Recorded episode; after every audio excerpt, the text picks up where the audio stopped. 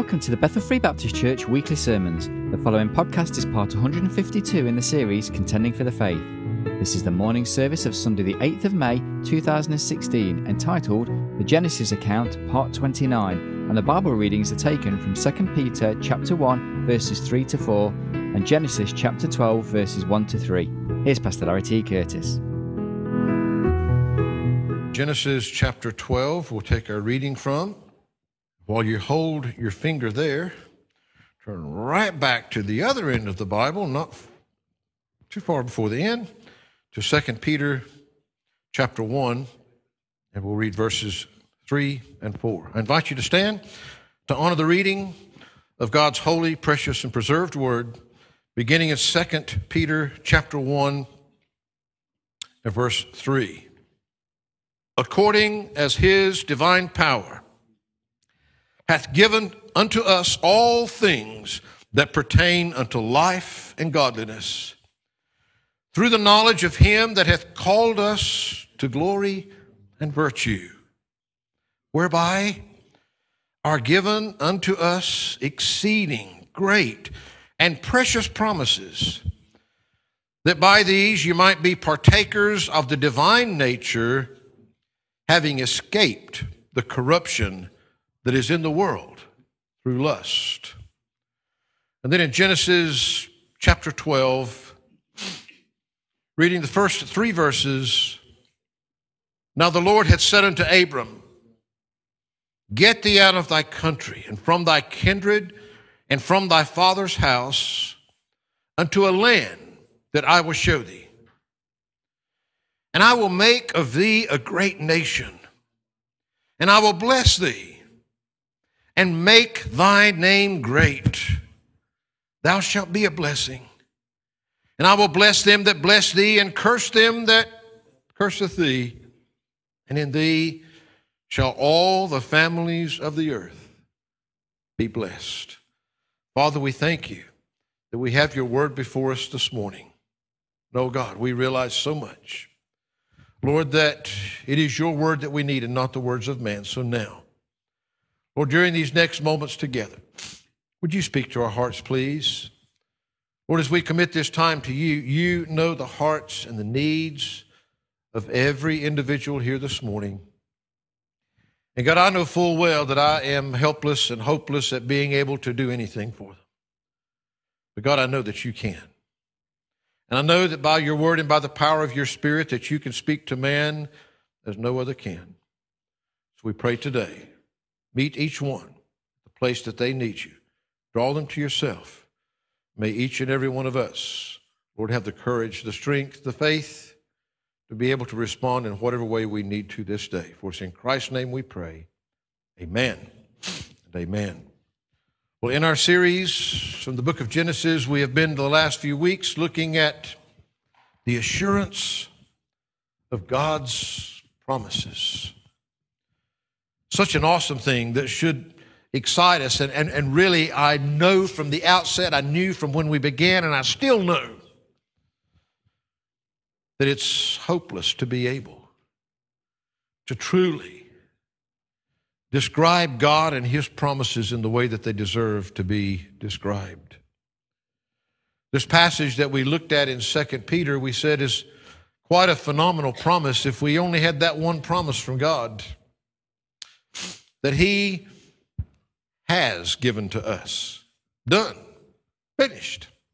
He has given to us all things, everything that pertains to life and godliness.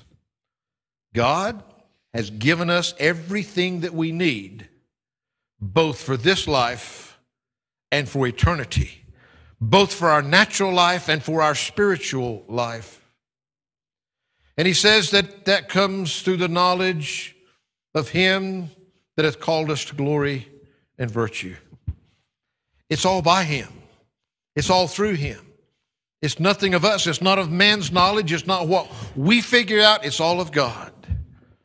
But he goes on to say, whereby given unto us exceeding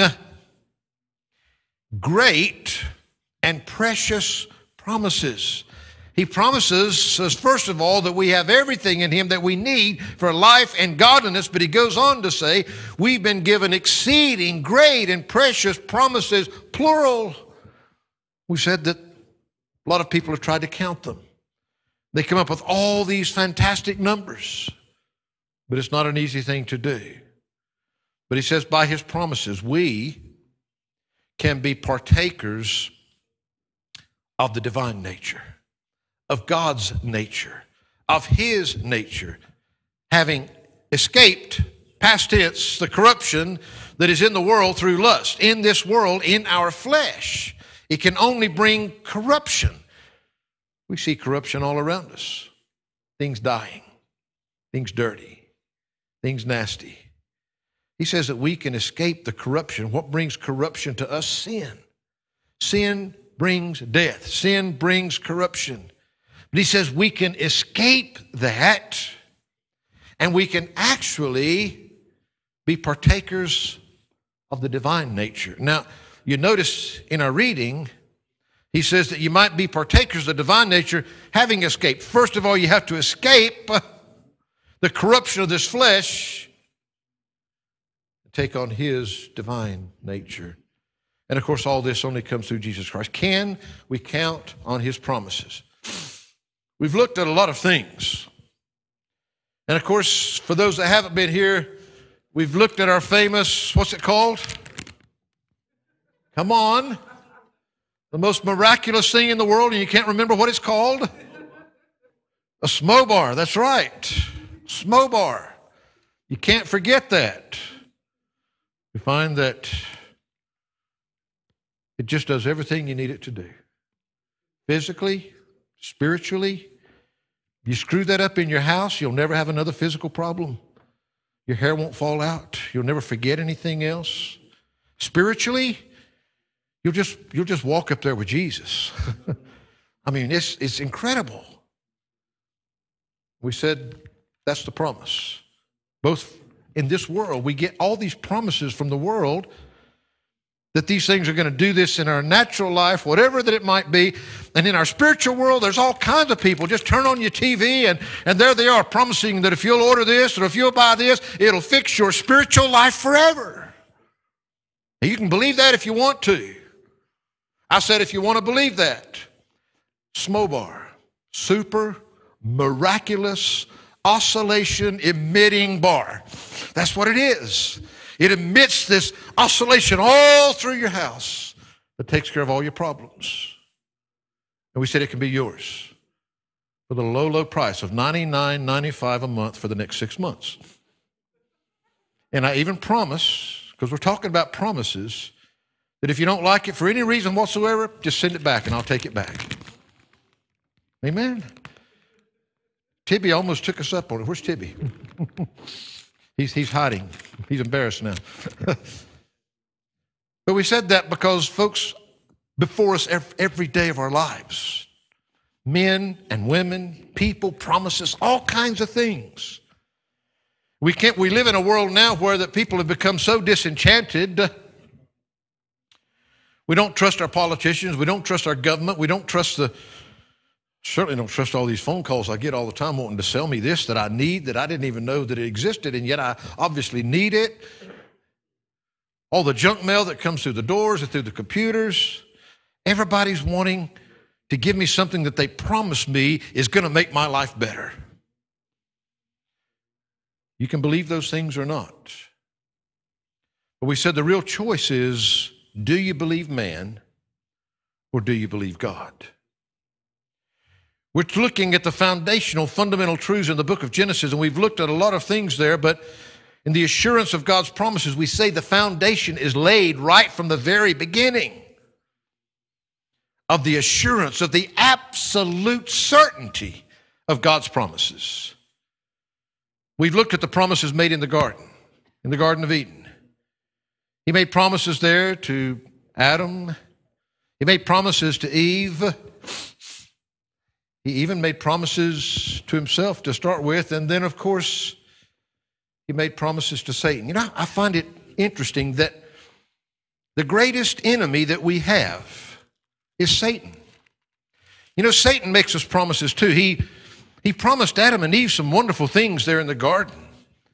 That if they would take of that one tree, that one fruit that God had forbidden them, why, they would be as smart as God. They would know everything that God knows. You see, Satan promises the best. I'm reminded of so many illustrations that the scriptures give us. The prodigal son. You know, he was assured of so much.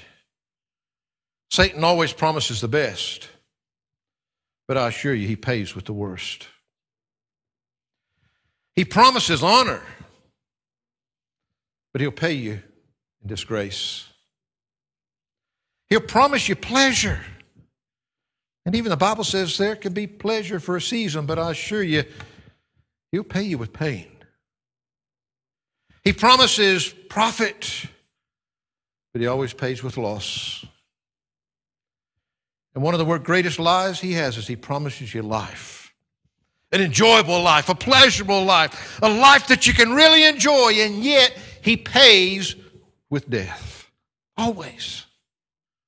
No exception. We find that the very first lie ever told was when Satan lied to man in the garden about what God had said. And I find it incredible that the very first worst enemy, when God made that promise to him in the garden, it was one of the greatest promises for you and I that could ever have been made on the face of the earth when he said to the devil, I will put enmity between thee and the woman, and between thy seed and her seed. It shall bruise thy head, and thou shalt bruise his heel. His first promise ever that Jesus Christ was going to come to this world, and that yes, Satan would bruise the heel of Satan. You've never experienced anything in life, probably, more gruesome than the reality of Jesus Christ being nailed to a cross and die. It was meant to be the most degrading, painful death that a person could, could, could, could, could die. That's why the Romans created it that way. Jesus Christ. He did all of that. He took that on for you and for me. Oh, yeah. Satan bruised his heel that day. He thought he had won, didn't he? but guess what? Three days later, they found an empty tomb. He thought he had killed Jesus, but Jesus was alive and he's still alive today. And the Bible says that Satan would bruise the heel of Jesus, but that Jesus would crush the very head of Satan.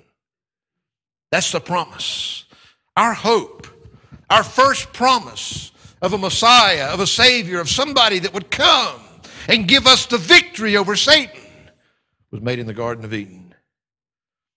We look at the promise that he made to, to Cain out of the garden, one that had murdered his brother.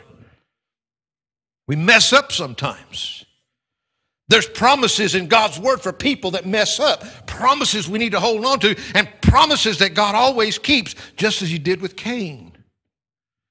We looked at the promises that he made to Noah, the only man to find grace in the eyes of the Lord when the world had gotten so wicked that God had to destroy it by water. He put that rainbow in the sky to remind us that He would never do that again. Of course, we saw touched on at the end of last Sunday's sermon. It will all be destroyed again, but not by water the next time. It will melt, it will be gone. All things will be made new without sin, without the contamination of sin without all that sin has done to make it bad. We see all these things in this world, and so many times people want to blame God for their, their pain and their troubles and their agony. Folks, it's not because of God, it's because of a lack of God. It's because they don't have God in their lives. It's because the world has chose to go another way. I want to carry on this morning with another great promise that God made. God's promises to Abraham. That's what we find in our reading here in Genesis chapter 12 that we read a few moments ago. Now, I want you to notice, summing up in those verses, verse 1, God says, And the Lord said unto Abraham, Get thee out of the country and from thy kindred and from thy father's house to a land that I will show thee. Now, I introduced you to Noah last week, and we had a little one on one chat with him and all of that. But I'm not old enough to play the part of Abraham, or I would maybe try that. You know, every picture you see him, he's got this long white beard that almost touches the, the uh, ground. Well, I got the white beard, but it's not quite long enough. But I want you to stop and think a minute. Here's Abraham. Out of all these people in the world, here's Abraham. And God comes up to this man called Abraham. He says, Abraham, here's what I want you to do. I want you to pack up what you've got. I want you to leave your land. I want you to leave your family. I want you to leave everything behind. And I want you to head out. Now, I'm going to take you somewhere, but I'm not telling you where I'm taking you yet. I'm going to give you a place. You see, that was God's first promise to Abraham was a place, a place for him, a place of his own, a natural promise, a place to live here on this earth. Abraham, I promise you, if you'll just pack up and leave, do what I'm telling you. Even though you don't know where you're going, even though you don't know where it's going to take you, Abraham, I'm going to lead you to the place that I want you. But it's not just a place. Notice what he says in verse 2 And I will make of thee a great nation. And I will bless thee and make thy name great, and thou shalt be a blessing. Abraham, I'm not only going to give you a place, but where I take you to, I'm going to build a great nation, and you're going to be great amongst the people, and you're going to literally not only be blessed yourself, but you are in turn going to bless others. Abraham, I'm going to give you a place of your own. I'm going to give you a people. Notice what he says in verse 3. This is good. He says, And I will bless them that bless thee, and curse them that curseth thee, and in thee shall all the families of the earth be blessed not only a place and a people, but he offers him a perpetual blessing. You know what perpetual means? It means it just goes on and on and on and on. Abraham, this blessing doesn't stop with you when you die. It's going to go right down through your descendants. As a matter of fact, Abraham, through you, do you notice that? In these shall, what's the next word in your Bible? All. A L L. Shall all families of the earth be blessed. You know what he's really promising him there? The same thing that he promised Satan back in Genesis 3:15. He's promising him that through him the Lord Jesus Christ is going to come. He is the only one that all the families of the earth are blessed. Abraham, I'm going to take you to a place. I know. That's a big step of faith. I know I haven't told you where you're moving to yet, but come on, let's go. I'm going to give you a people, which turns out to be the nation of Israel. and he built that great nation. That though most of the nations of the world have tried to wipe them out at some time or another, they're still there. Abraham, this blessing won't die with you. Man, I'm going to bless those that bless you. I'm going to curse them that curse you. Through you, Abraham, through your seed, all the families of the world are going to be blessed. What would you do if God came to you and made you that kind of a promise today? Well, let me remind you of something. Abraham did not have, Moses hadn't written the first five books of the Bible yet. Moses wasn't even in the picture yet. Abraham didn't have God's word written down like you do to go to and really look and try to read that promise and make sure you know what it's saying? When God spoke to Abraham, he didn't have anything in writing. he just had what God said. God's word. That's all he had on it today. For something to be sure, we want it written down and signed, and, and, and we want somebody official to stamp it and to notarize it and to, to sign all the legal stuff to make sure that it's true. Abraham just had God's word. God's word. Now, if God come up and told you, pack up your bags, your family, and everything you've got, and we're going to hit the road. I don't know. I know where we're going, but I'm not going to tell you yet. You got to trust me on this. But I'm going to give you a place. And out of you, I'm going to give you a people, a nation, a great nation am I going to raise up through you.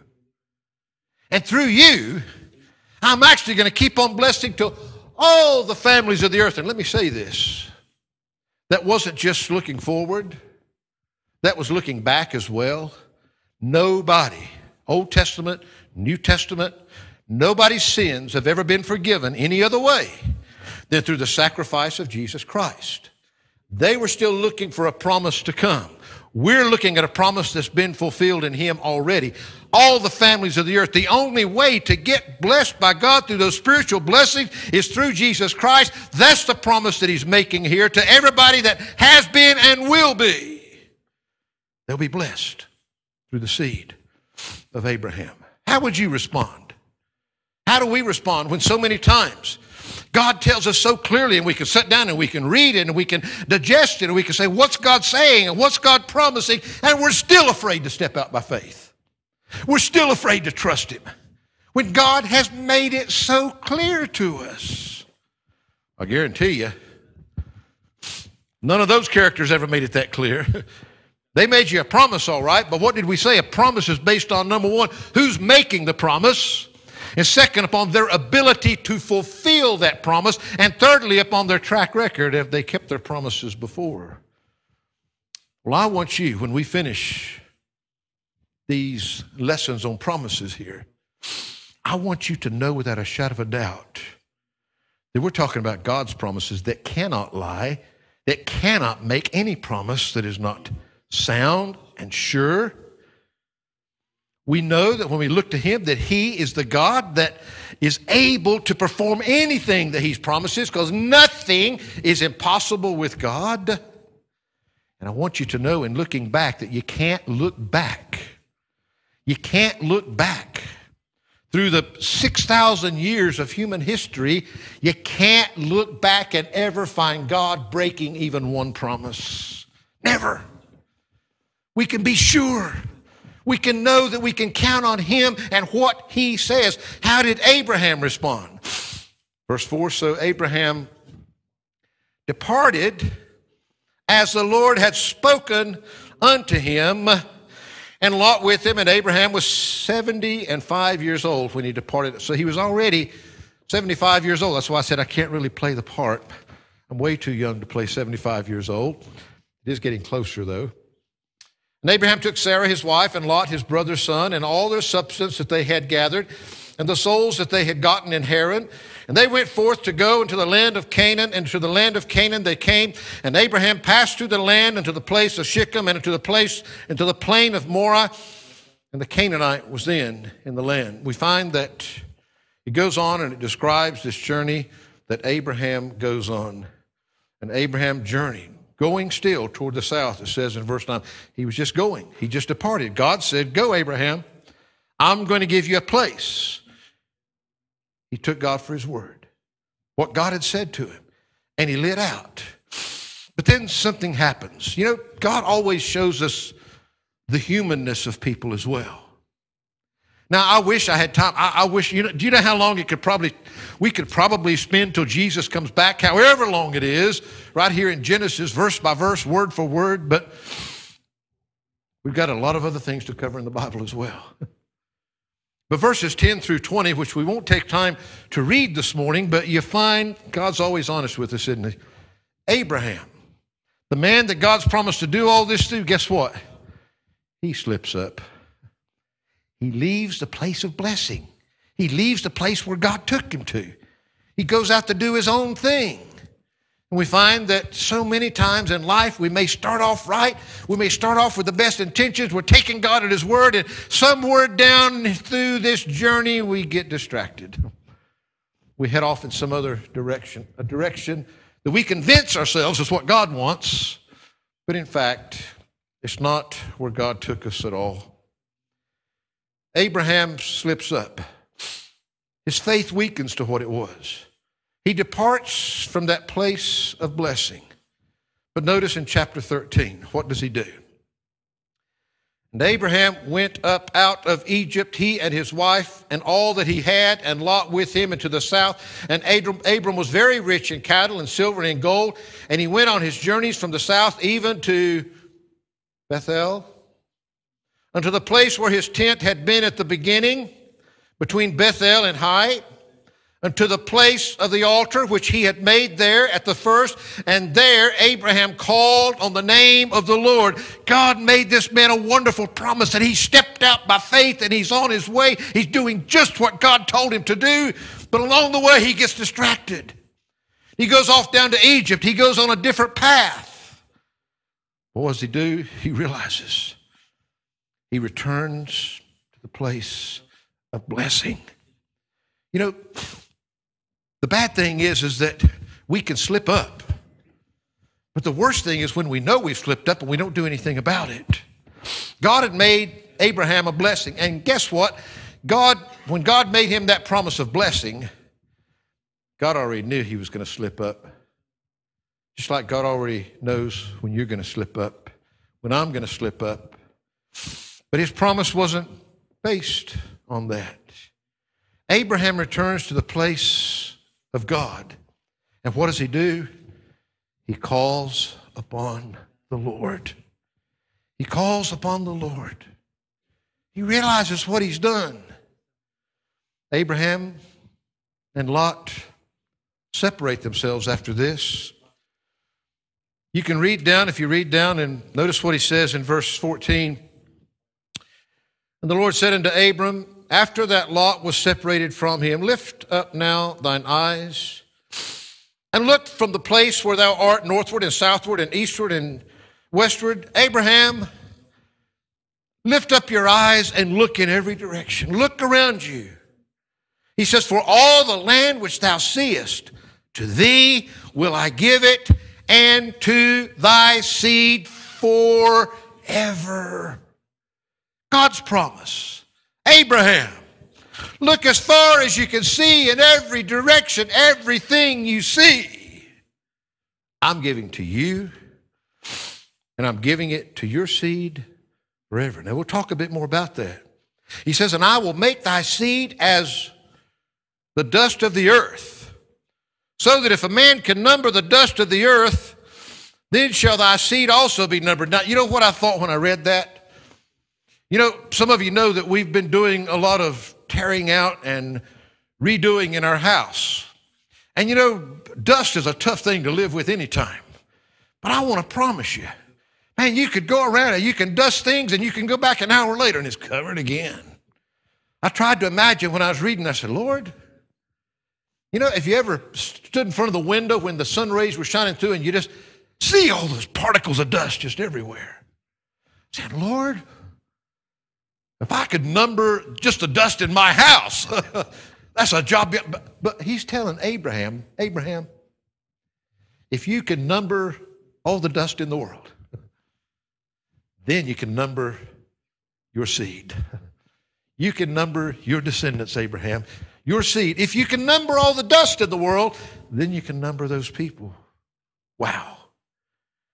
He says, Arise, walk through the land in the length of it and in the breadth of it, for I will give it unto thee.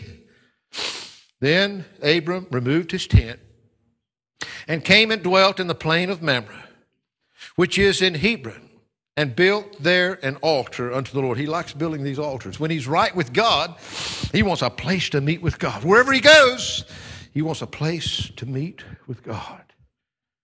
We find that you see, God made Abraham a promise back in chapter 12, and the first thing he promised him was a place. We see that partially fulfilled right here. Okay, Abraham, this is what I promised you. And this is going to be yours and your seeds forever. As far as you can see, Abraham, this is the land I promised to you. Now, in chapter 14, verses 1 to 12, it's one of those portions where it seems like everybody's fighting somebody. I mean, man, everybody's just killing each other, and all these nations are wiping each other out, and pretty typical of the human race still, isn't it? Destruction, misery. Oh, that's what Romans chapter 3 said would be like, isn't it? well, they were that way. And in this instance, Sodom is attacked. Now, this is before the Sodom and Gomorrah judgment that we looked at. Sodom was attacked it was looted, like many times these soldiers do when they come through. And in the process, Lot and a lot of the people from Sodom were taken captive. They were taken as prisoners, they were carried away. in verses 13 to 16, Abraham hears about Lot's captivity. And as soon as he hears about his nephew's problems, you know what he does? He arms his servants and he takes off in pursuit. And he recovers the goods that had been taken. He rescues Lot and all the others that had been held captive, and he returns them all to their homes in Sodom. Abraham. Now, the thing that amazed me about that one, now, whoa, what, what's that got to do with the assurance of God's promises? Well, a lot, I think, because, you know, when God makes you a promise, sometimes thinks that as Christians, we're just supposed to sail through life, no problems, no struggles. You know, I don't say this mean because I know how some people can believe it.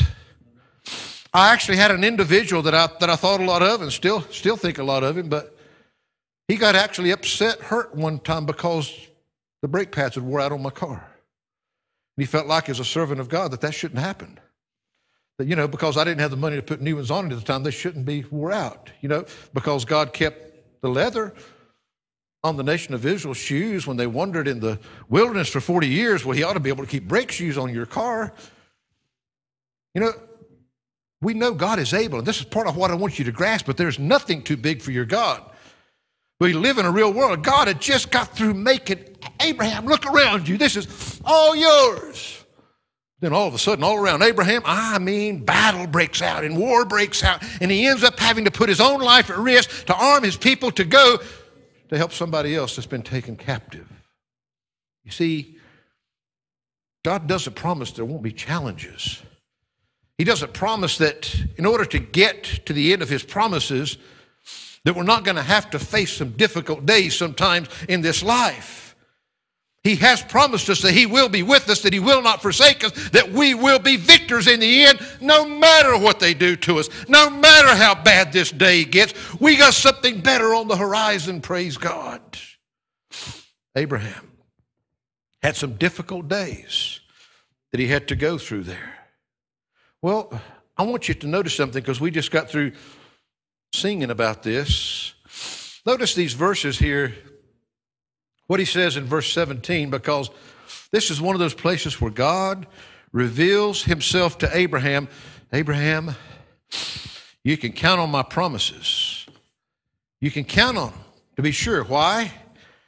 First of all, the king of Sodom went out to meet him after his return from the slaughter of the Chedorlaomer and the kings that were with him at the, at the valley of Shaveh, which is the king's dale. Here it is. He's come back. He's a victor. The king of Sodom is honoring him. And Melchizedek, king of Salem, brought forth bread and wine. He was the priest, notice the next words, of the most high God. He was the priest of, in the Hebrew, of El Elyon. El Elyon, the most high, the highest you can get. And he blessed him and said, Blessed be Abraham of the most high God. Abraham of El Elyon, of the highest that there is, the one that is possessor of heaven and earth, the highest that owns it all. And blessed be the most high God, El Elyon, which hath delivered thine enemies into thy hand Abraham. Abraham belongs to the Most High God, the one that possesses all of heaven and earth. And it's He, the highest of the highest. It's He that's delivered Abraham in his battle. Abraham had to go through a battle, but it was God, God that protected him, God that was there with him. The one that had delivered Abraham was not his own cleverness, but it was his enemies. And then what is his response? It says, and blessed, and blessed be the Most High God, which hath delivered thine enemies into thy hand. And he, Abraham, gave him, Melchizedek, tithes of all. Oh boy, that's a nasty word, isn't it? tithes? That's law stuff. I got news for you. The law wasn't anywhere in existence at this point. And the king of Sodom said unto Abraham, Give me the persons and take thy goods to thyself. And Abraham said to the king of Sodom, I have lifted up thine hand unto the Lord, the most high God, El Elyon, the possessor of heaven and earth, that I will not take from a thread even to a shoe latchet, that I will not take anything that is thine, lest thou shouldest say, I have made Abraham rich. Save only that which the young men have eaten, and the portion of men which went with me, Aner, Eshcol, and Mamre, let them take their portion. Abraham says, Hey, first of all, it's God, the most high God, the highest of all, the one that owns heaven and earth. He's the one that's delivered me. And he came to King Melchizedek. And we see in Scripture that Melchizedek, the Bible says, was symbolic of the priesthood of Jesus Christ himself. He brings him a tithe and just gives it to him. We find that one of the first things he wants, he wants to, to give. Uh, and what's amazing is what he goes on to say. And he says, You know what? He says, My God, my God has been faithful. My God has kept his promises. And so he brings God to begin with a tithe of all that he has. And he brings it to God. And then he says, You know what? I don't want anything from any of you in any way, shape, or form because if you start giving it to me, then you're going to think you're the one that's made me rich. You're the one that's given me all that I need. I don't want anybody to get the credit but God.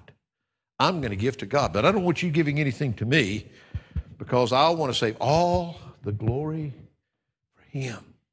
You see, He wanted he wanted to bring that to the king. He wanted to bring that to God. He wanted to do that because he was so grateful for all that God had done to him. Chapter 15, after that act, we find that the Lord reminds him.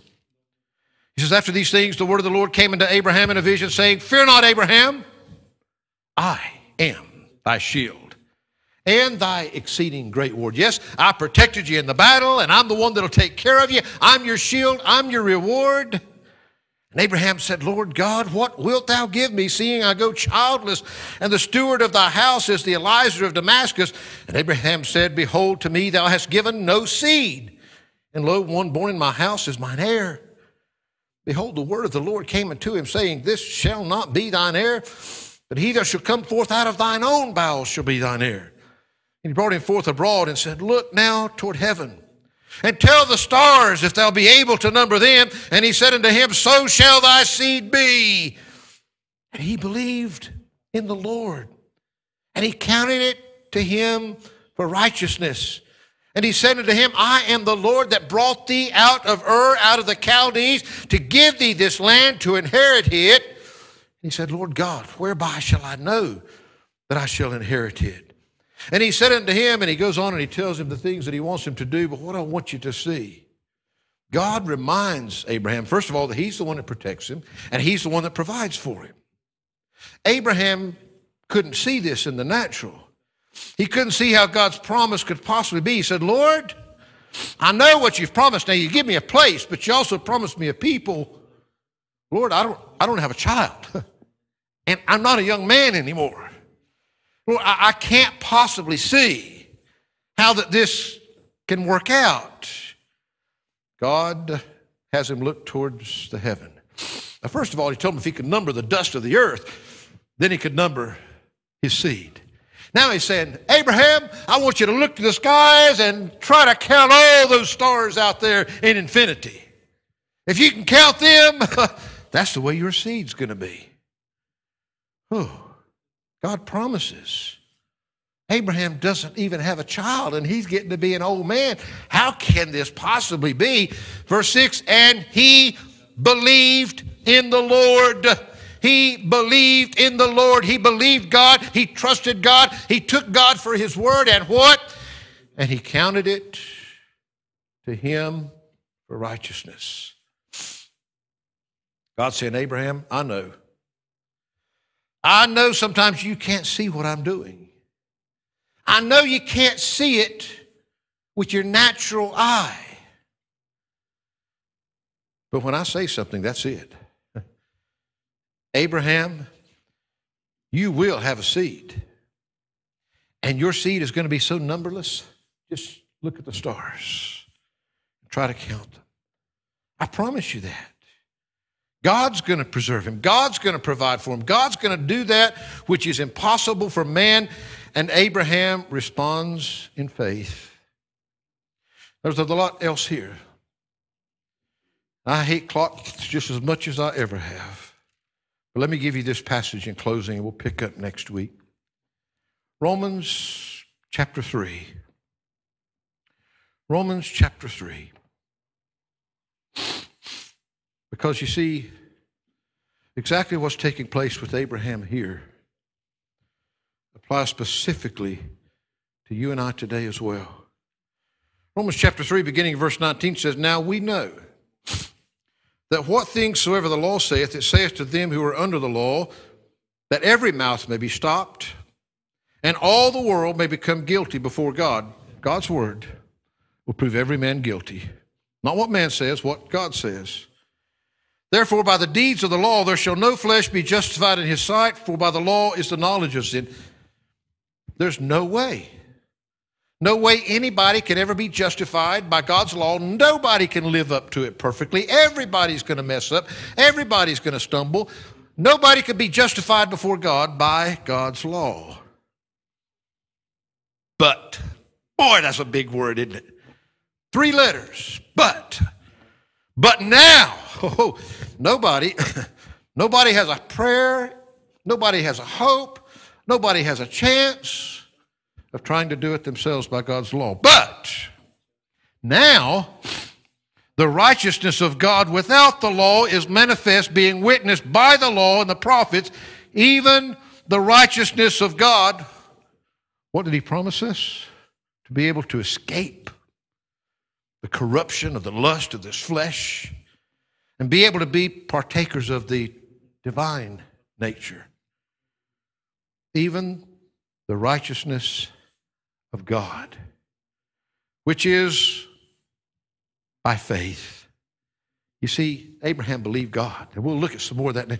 Abraham simply took God at his word.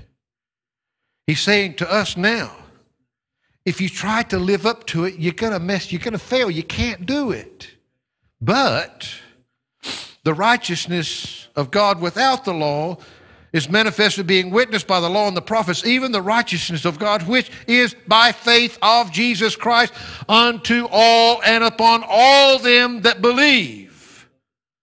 If you believe God, if you trust Him, if you act upon what He says, we sang earlier, trust and obey.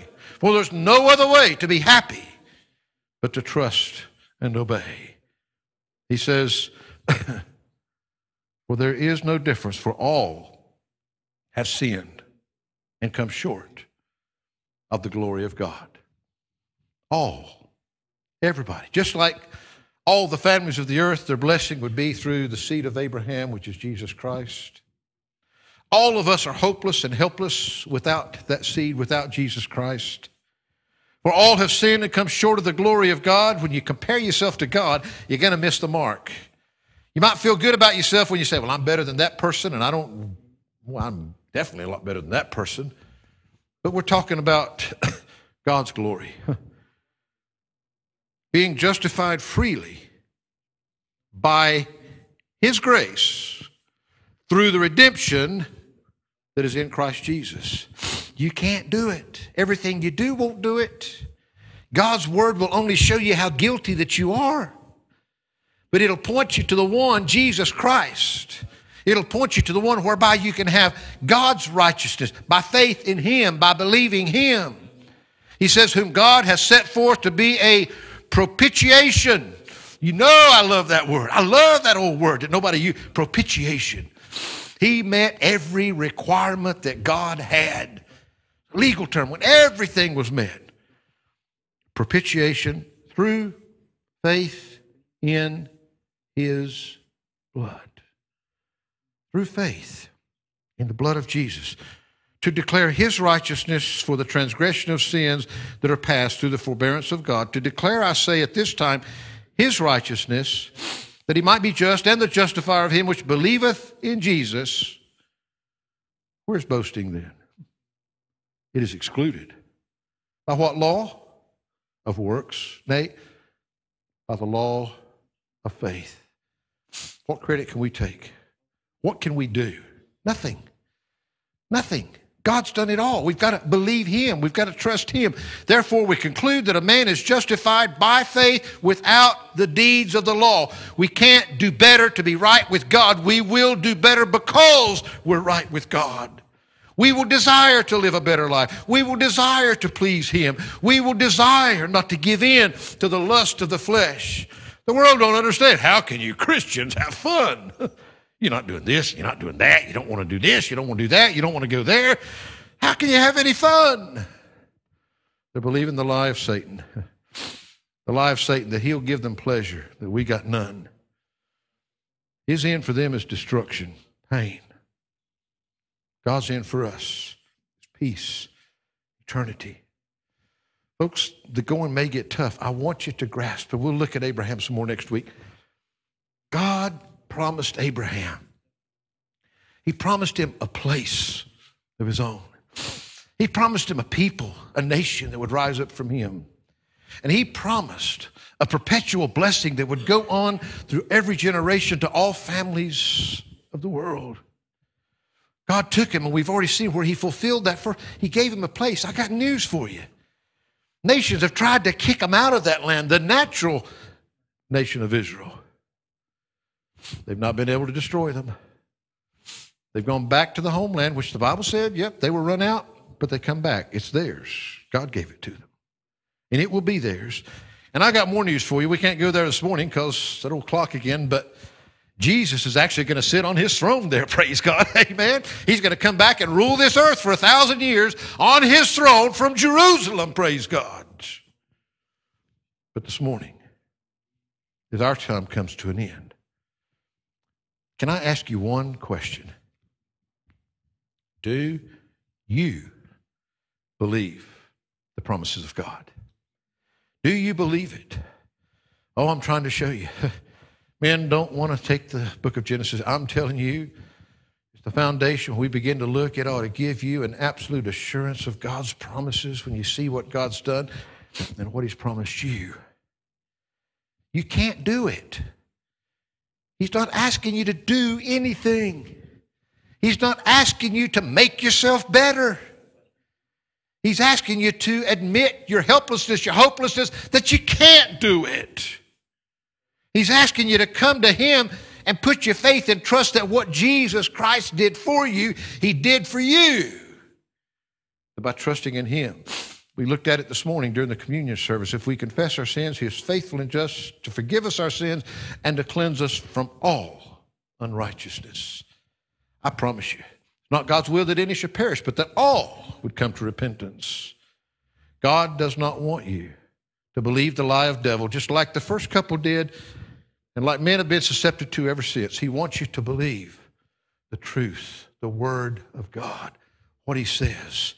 I promise you this. I promise you, based upon God's word, not based upon what that bar will do for you or what anything else in this world will do for you. I promise you, based upon the very word of God. For by grace are you saved through faith. If you'll trust God, He loves you so much. He knows you can't do your sins, but He's took care of it for you. He died the death for you. He shed his blood to atone for you. And today he just wants you to believe him, to humble yourself, to admit you're a sinner, ask forgiveness because of what Jesus did for you. He will forgive you. Jesus Christ died on the cross. They put him in a grave. He rose the third day. He, right now, is your intermediary in heaven. He that died for you is the one. There's only one God. There's only one mediator, the man Christ Jesus. He's there to mediate for you today if you'll believe him. Father, it's so hard to stop. When our lives, both those that may be here that have never made a profession of faith, that have never asked you to save them, that have never admitted their sinfulness, done what they need to do. Lord, we know that in the end, it really comes down Your grace is sufficient. Your grace is sufficient. The sacrifice of Jesus is sufficient for the sins of the whole world. Your grace is sufficient.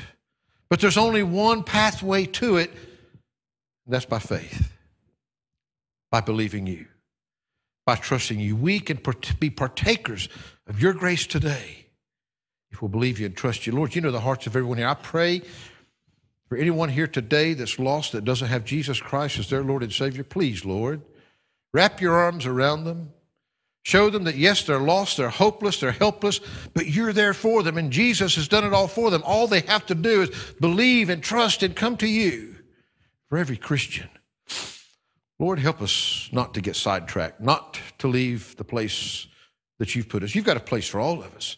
You promise us that in your word, just as you promised David. You've got a place for each and every one of us. Help us to know that place. Lord, even here today, we come from many different backgrounds, many different peoples from all over the world. But you're the same God in every place, with every people. Lord, your perpetual blessings are still here for us today. We can be one of those that knows your blessing if we'll just accept your word for it. For it's in Jesus Christ's name we pray. Amen.